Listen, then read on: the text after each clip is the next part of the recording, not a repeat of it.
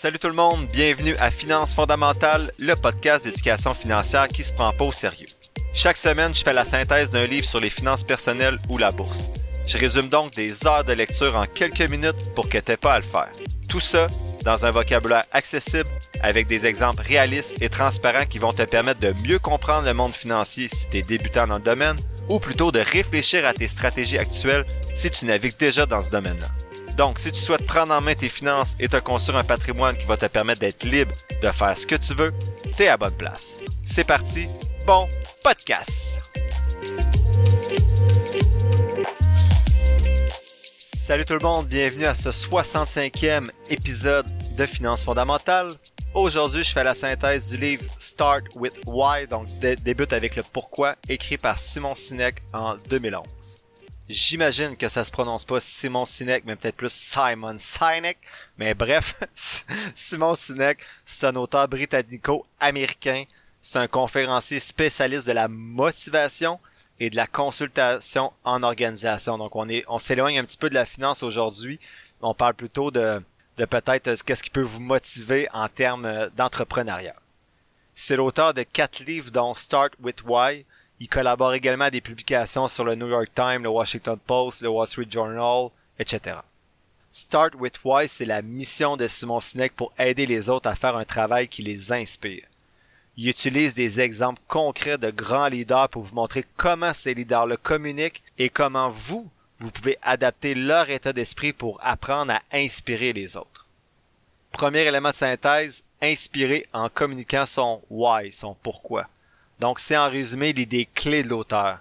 Il dit que people don't buy what you do, they buy what why you do it. Donc, les gens achètent pas ce que vous faites, ils achètent pourquoi vous le faites. Toutes les entreprises du monde savent ce qu'elles font. C'est pourquoi c'est la première chose dont elles vont souvent parler aux gens. Mais c'est un moyen peu convaincant, selon l'auteur, de nous inciter à prendre des décisions, probablement la moins bonne de tous. Il dit qu'en effet, les émotions l'emportent toujours sur la raison. Donc, lorsqu'on doit prendre une décision sur la base d'un pourquoi fort, on assimile davantage cette décision-là. Donc, si une compagnie réussit à nous convaincre à acheter son produit en nous disant le pourquoi il fait ce produit-là, on va avoir davantage tendance à l'acheter plutôt que s'il nous dit qu'est-ce qu'il fait comme produit. L'auteur dit que c'est lorsqu'on sait pourquoi on fait les choses qu'on va ressentir un sentiment d'appartenance. C'est pourquoi il s'agit d'un moyen beaucoup plus puissant pour nous amener à prendre une décision ou à acheter un produit. Il dit qu'une fois qu'on est convaincu de la cause derrière une idée, du pourquoi, on va se surpasser pour soutenir cette cause-là, le pourquoi, avec notre argent et avec notre temps. Et l'auteur ajoute que dans le cas de certains mouvements sociaux, il y en a même qui vont soutenir des causes, des pourquoi au prix de leur vie. Les grands dirigeants et les grandes entreprises ont naturellement bien compris ça selon lui, ils commencent toute communication ou publicité en expliquant souvent pourquoi ils font les choses, puis seulement comment ils les font par la suite. L'auteur illustre ça avec le cercle d'or, ce qu'il appelle le Golden Circle.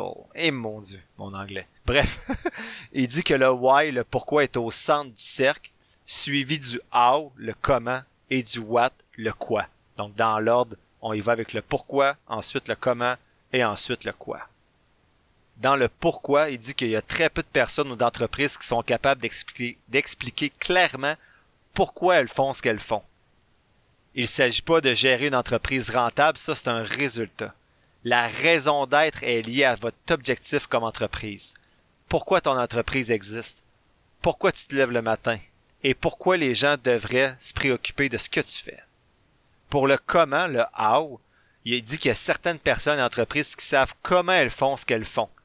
Donc qu'il s'agisse d'une proposition de valeur différente ou d'une proposition de vente unique, les comment sont souvent utilisés pour expliquer en quoi quelque chose est différent ou est meilleur. Donc en quoi votre produit est différent ou meilleur qu'un autre, ou votre service. Et pour le quoi, ben, il dit que toutes les entreprises de la planète savent ce qu'elles font. Donc ça, c'est vrai quelle que soit la taille de l'entreprise ou le secteur d'activité dans lequel se trouve celle-ci tout le monde peut facilement décrire les produits ou les services vendus par son entreprise ou la fonction qu'elle occupe au sein de l'entreprise. Lorsqu'on commence par le pourquoi, on va partir de l'intérieur du cercle vers l'extérieur du cercle. Donc le pourquoi, c'est la raison d'acheter et les quoi à la fin vont simplement présenter le produit tangible qui va prouver, soutenir la croyance qu'on vient de vendre déjà à la personne qu'on aborde. L'auteur dit qu'Apple, c'est un excellent exemple. Ils vont d'abord nous expliquer pourquoi ils sont là pour tout bouleverser, puis ils nous expliquent ensuite comment ils vont bouleverser le monde avec des produits faciles à utiliser et magnifiquement conçus, et enfin, on découvre à la fin ce qu'ils fabriquent, des ordinateurs, des téléphones, des tablettes et des lecteurs MP3. Lorsqu'ils en arrivent à dire le quoi, ce qu'ils fabriquent, on est déjà convaincu de leur cause et prêt à les soutenir de toutes les manières possibles. Donc ça, c'est l'auteur qui dit ça. Bien sûr, vous me connaissez un peu, je suis trop greedy pour acheter des produits Apple un par-dessus l'autre. Euh, je suis pas quelqu'un qui est très facilement influençable par la publicité, mais c'est quand même la manière de faire d'Apple et qui fonctionne clairement parce que c'est la plus grosse compagnie au monde. Donc eux vont toujours partir avec le pourquoi. Je fais une petite pause pour vous parler de Christine Pelletier qui est conseillère en sécurité financière et représentante en épargne collective chez GFM Groupe Financier. Je me rends compte avec tous mes accompagnements qu'il y a certaines personnes qui peuvent être intimidées par l'investissement autonome ou qui ont tout simplement pas la même passion que moi pour gérer leur placement. Si vous vous reconnaissez là-dedans, ben Christine pourrait être la personne pour vous accompagner.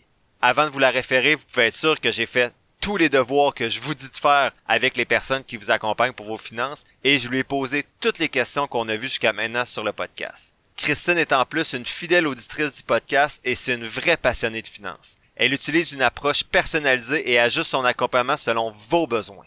Et plus beau dans tout ça, ben, c'est qu'elle offre des FNB indiciels comme je vous suggère de le faire depuis le début du podcast. Elle peut aussi vous accompagner pour vos besoins d'assurance vie, d'invalidité et de maladies graves. Vous trouverez toutes les informations nécessaires pour la contacter dans la description de l'épisode. Merci à Christine Pelletier et GFM Gros Financier d'aller au-delà de la finance et de soutenir le podcast. À noter que les fonds communs de placement sont offerts par Investia Services Financiers Inc. On revient maintenant à l'épisode en cours. L'auteur dit que si on veut inspirer les autres, il faut commencer par leur dire pourquoi on fait les choses plutôt que de leur dire ce qu'on fait et il dit qu'on va voir un changement important dans l'engagement des personnes, soit nos employés, soit les gens à qui on essaie de vendre nos produits ou nos services parce que les consommateurs sont inspirés par le pourquoi de ce qu'on fait, les entreprises qui commencent à communiquer le pourquoi bénéficient souvent d'une plus grande flexibilité, d'une plus grande part des marchés. Il reprend en exemple Apple et Dell, qui est une autre compagnie. Donc Apple fabrique des ordinateurs, mais aussi des iPads et des iPhones. Dell, en revanche, se définit par ce qu'elle fait. Dell fabrique des ordinateurs et les consommateurs ne sont donc pas à l'aise pour lui acheter autre chose, par exemple une tablette ou un smartphone. L'entreprise Dell a tenté de s'étendre à d'autres secteurs, mais ça s'est rapidement replié sur on, fabrique des ordinateurs, donc se sont concentrés sur le cœur de leur entreprise. Simon Sinek, c'est également le cas de Creative par rapport à Apple. Donc, je connais pas la compagnie Creative, mais il dit que cette compagnie-là, à l'époque, était bien mieux placée qu'Apple pour produire un lecteur MP3, puis ils ont d'ailleurs été les premiers à le faire. Mais il dit que Creative a commercialisé son produit MP3 en disant on vend des lecteurs MP3 de 5 GB, plutôt que de partir du pourquoi.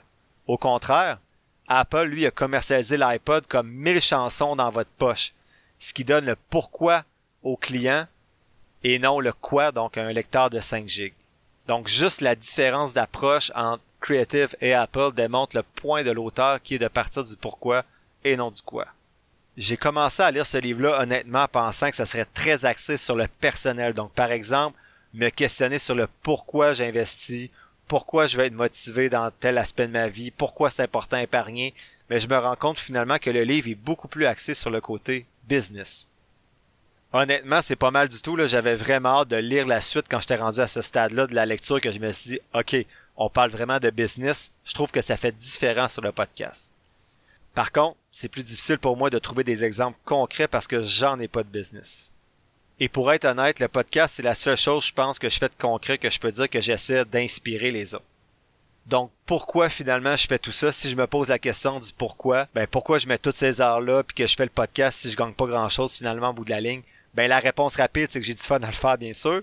Mais la deuxième, c'est que c'est pour aider les gens à mieux gérer leurs finances. Êtes-vous inspiré maintenant? Donc, je sais pas trop si ça fonctionne. Bref, si vous voulez inspirer les autres pour les intéresser à ce que vous faites, ce que vous vendez, ben commencez à leur parler de votre pourquoi. Mais on voit clairement aujourd'hui que je suis pas un très bon vendeur.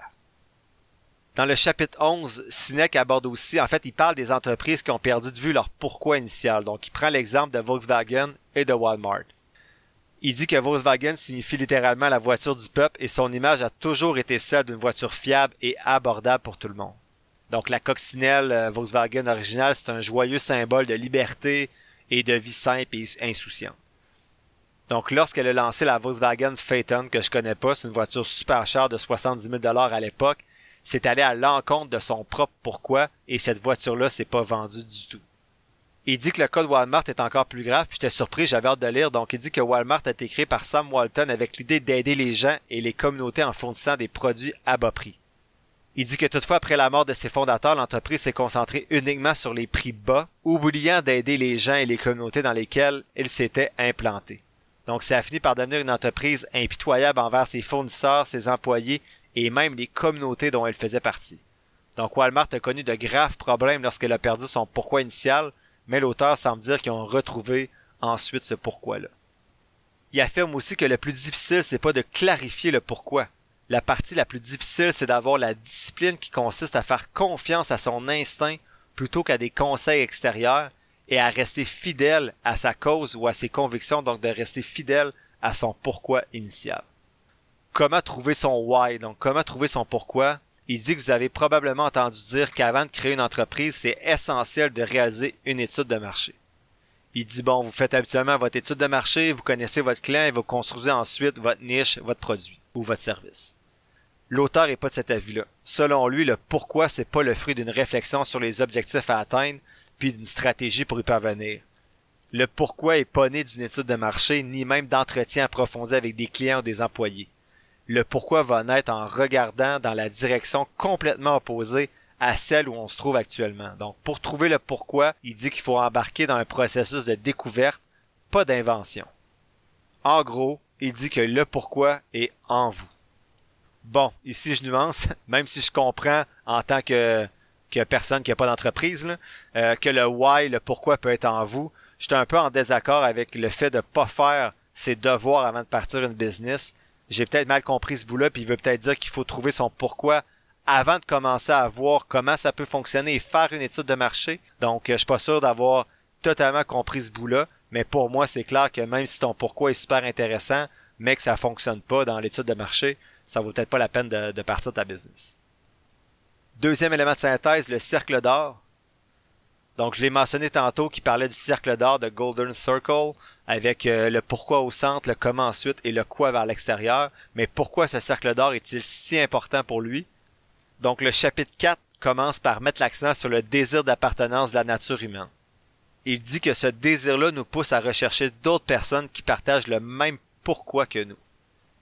Curieusement, le cercle d'or correspond au fonctionnement de notre cerveau selon l'auteur. Donc, le pourquoi correspond au cerveau qui appelle limbique, et le quoi, il dit que ça se rapproche davantage du néocortex. Donc je synthétise le livre bien sûr ici. Je suis pas expert du tout dans tout ça. Et désolé s'il dit des niaiseries. Je suis pas journaliste non plus. Je, j'enquête pas sur ce que les gens écrivent. Je fais juste résumer leur livre.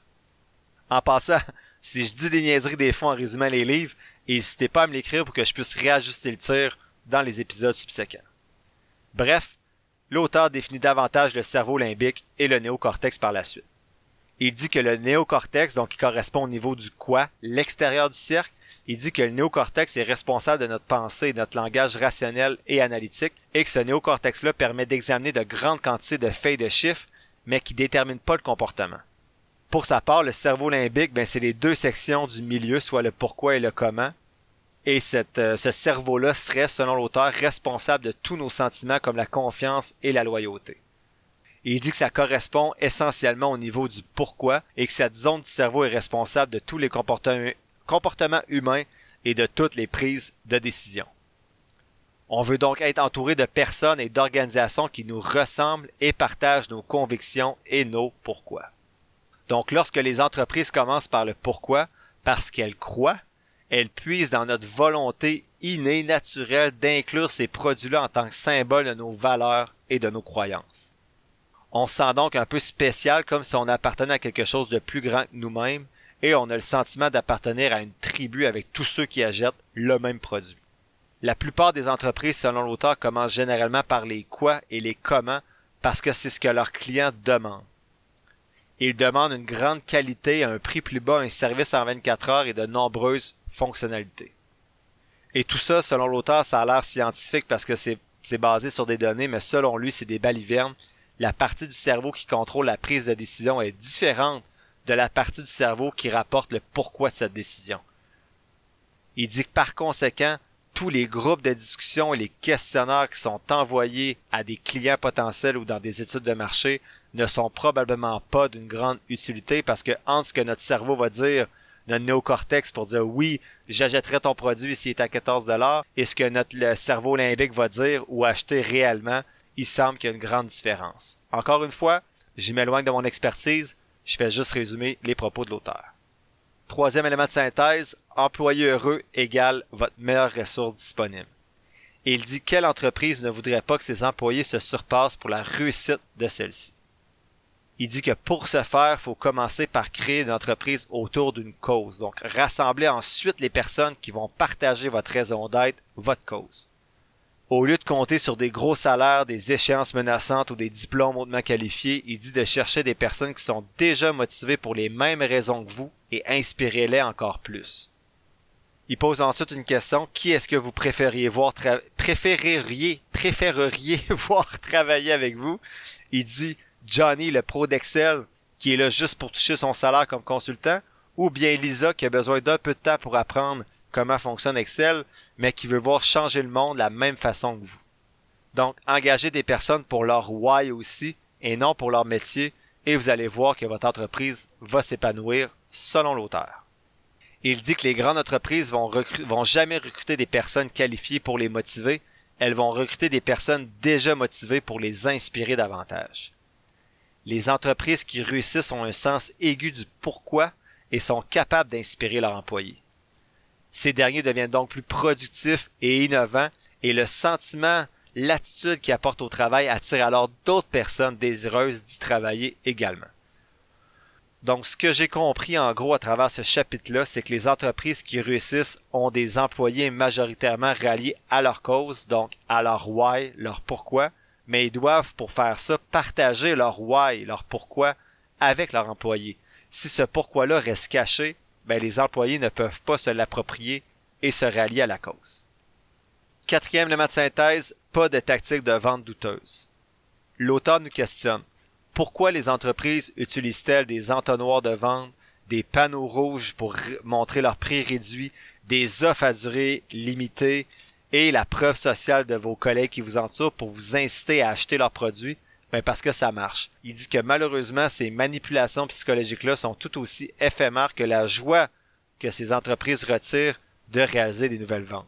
Il dit que ça, ça crée pas la confiance avec votre clientèle, mais ça suscite davantage le scepticisme et ça crée certainement pas des clients confiants ou loyaux. Lorsque vous commencez par expliquer pourquoi et que vous communiquez de l'intérieur du cercle d'or, il dit que vous créez un groupe de clients qui vous font confiance, de véritables fans dont 1000 clients peuvent faire durer votre entreprise toute une vie. Il dit que ces clients-là vont toujours préférer le produit de leur créateur ou de leur entreprise préférée à des solutions moins chères ou même meilleures parce qu'ils vont croire en vous et en votre raison d'être. Perdez donc pas de temps avec des tactiques de vente douteuses, diffusez d'abord ou davantage votre pourquoi et laissez les vraies connexions suivre, se matérialiser avec vos futurs clients potentiels. Cinquième élément de synthèse, loi de la diffusion des innovations.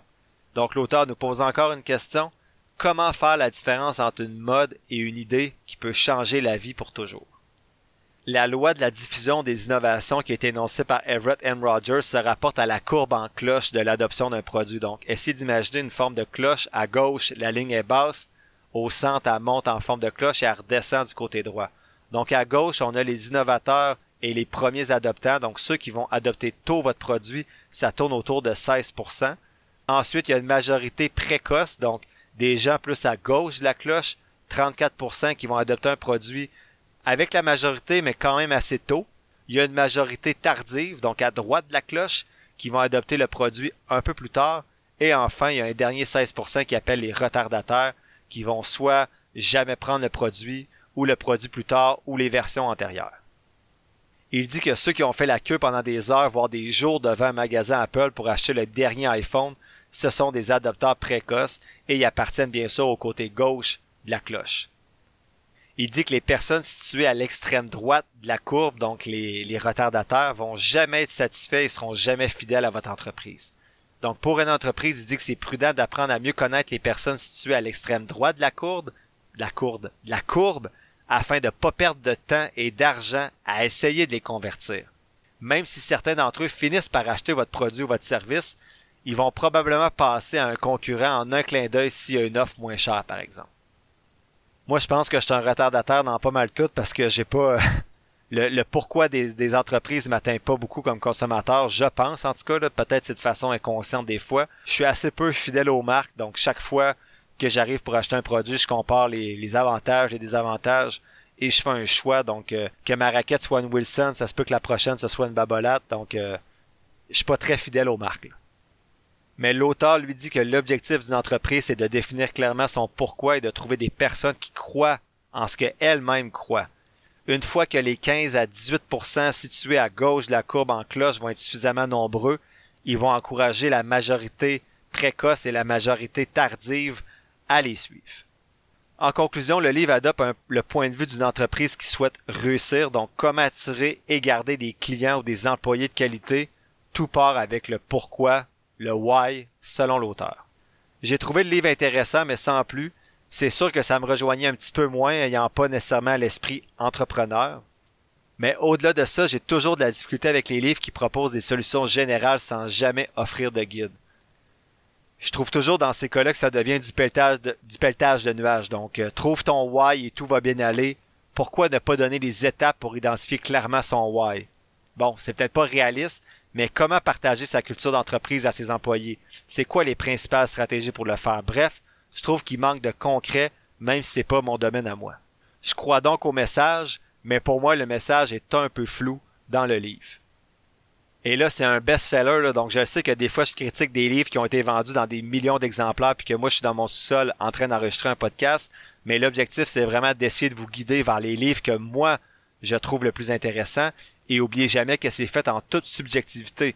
Donc ça, les, synthèses que je vous fais sont teintées de ma vision des choses, de ma subjectivité. Donc faut en prendre et, en laisser. Donc c'est pas nécessairement un livre que je recommande, mais ça se peut que vous les points vous êtes touchés davantage. Donc allez-y si c'est un livre que vous pensez qui peut vous intéresser. Qu'est-ce que je retiens finalement de tout ça? Ben si vous voulez inspirer les gens, expliquez-leur pourquoi vous faites quelque chose avant même de leur dire ce que vous faites. La semaine prochaine, je fais la synthèse du livre de Carmen Kong. Je suis désolé si je prononce mal ton nom, qui a été publié en 2023 et le livre s'intitule Elle investit. C'est la partie 1 de ma synthèse. Ce livre-là va être synthétisé en deux épisodes parce que j'ai beaucoup de matériel, parce que c'est probablement le livre qui m'a été le plus recommandé ou demandé sur le podcast. Donc je l'ai séparé en deux pour bien vous résumer et pour pas avoir un épisode d'une heure et demie. Ce jeudi, je vais partager sur la page Facebook du podcast les résultats obtenus pour trois autres compagnies sur ma liste de titres potentiels, soit Innoviva INVA, Value Line VALU et Robert Half Inc. RHI.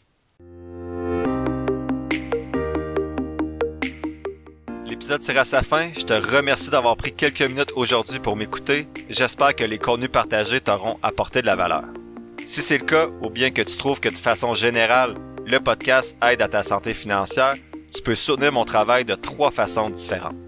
D'abord, tu peux t'abonner au podcast pour 3,99 par mois afin d'avoir un accès en plus à un épisode mensuel supplémentaire à chaque premier jeudi du mois. Ensuite, tu peux donner de la visibilité au podcast en le partageant avec ton entourage et sur tes réseaux sociaux ou en cliquant sur le bouton suivre, abonnement ou quelque chose qui ressemble à ça selon la plateforme sur laquelle tu m'écoutes. Ça, ça te coûte rien et ça m'aide beaucoup. Enfin, tu peux nourrir les futurs épisodes en me posant des questions ou en me suggérant des lectures sur la page Facebook du podcast ou par Gmail. Toutes les informations sont quelque part dans la description de l'épisode. Je t'invite justement à t'abonner à la page Facebook du podcast pour avoir accès chaque semaine à l'image synthèse des épisodes et également à l'analyse des compagnies en bourse que j'effectue à l'aide de ma stratégie d'analyse fondamentale. N'oublie pas que je suis pas un expert, prends donc jamais ce que je dis pour du cash, fais toujours tes propres recherches. Sur ce, Merci encore pour ton écoute et on se voit dans le prochain épisode de Finances fondamentales.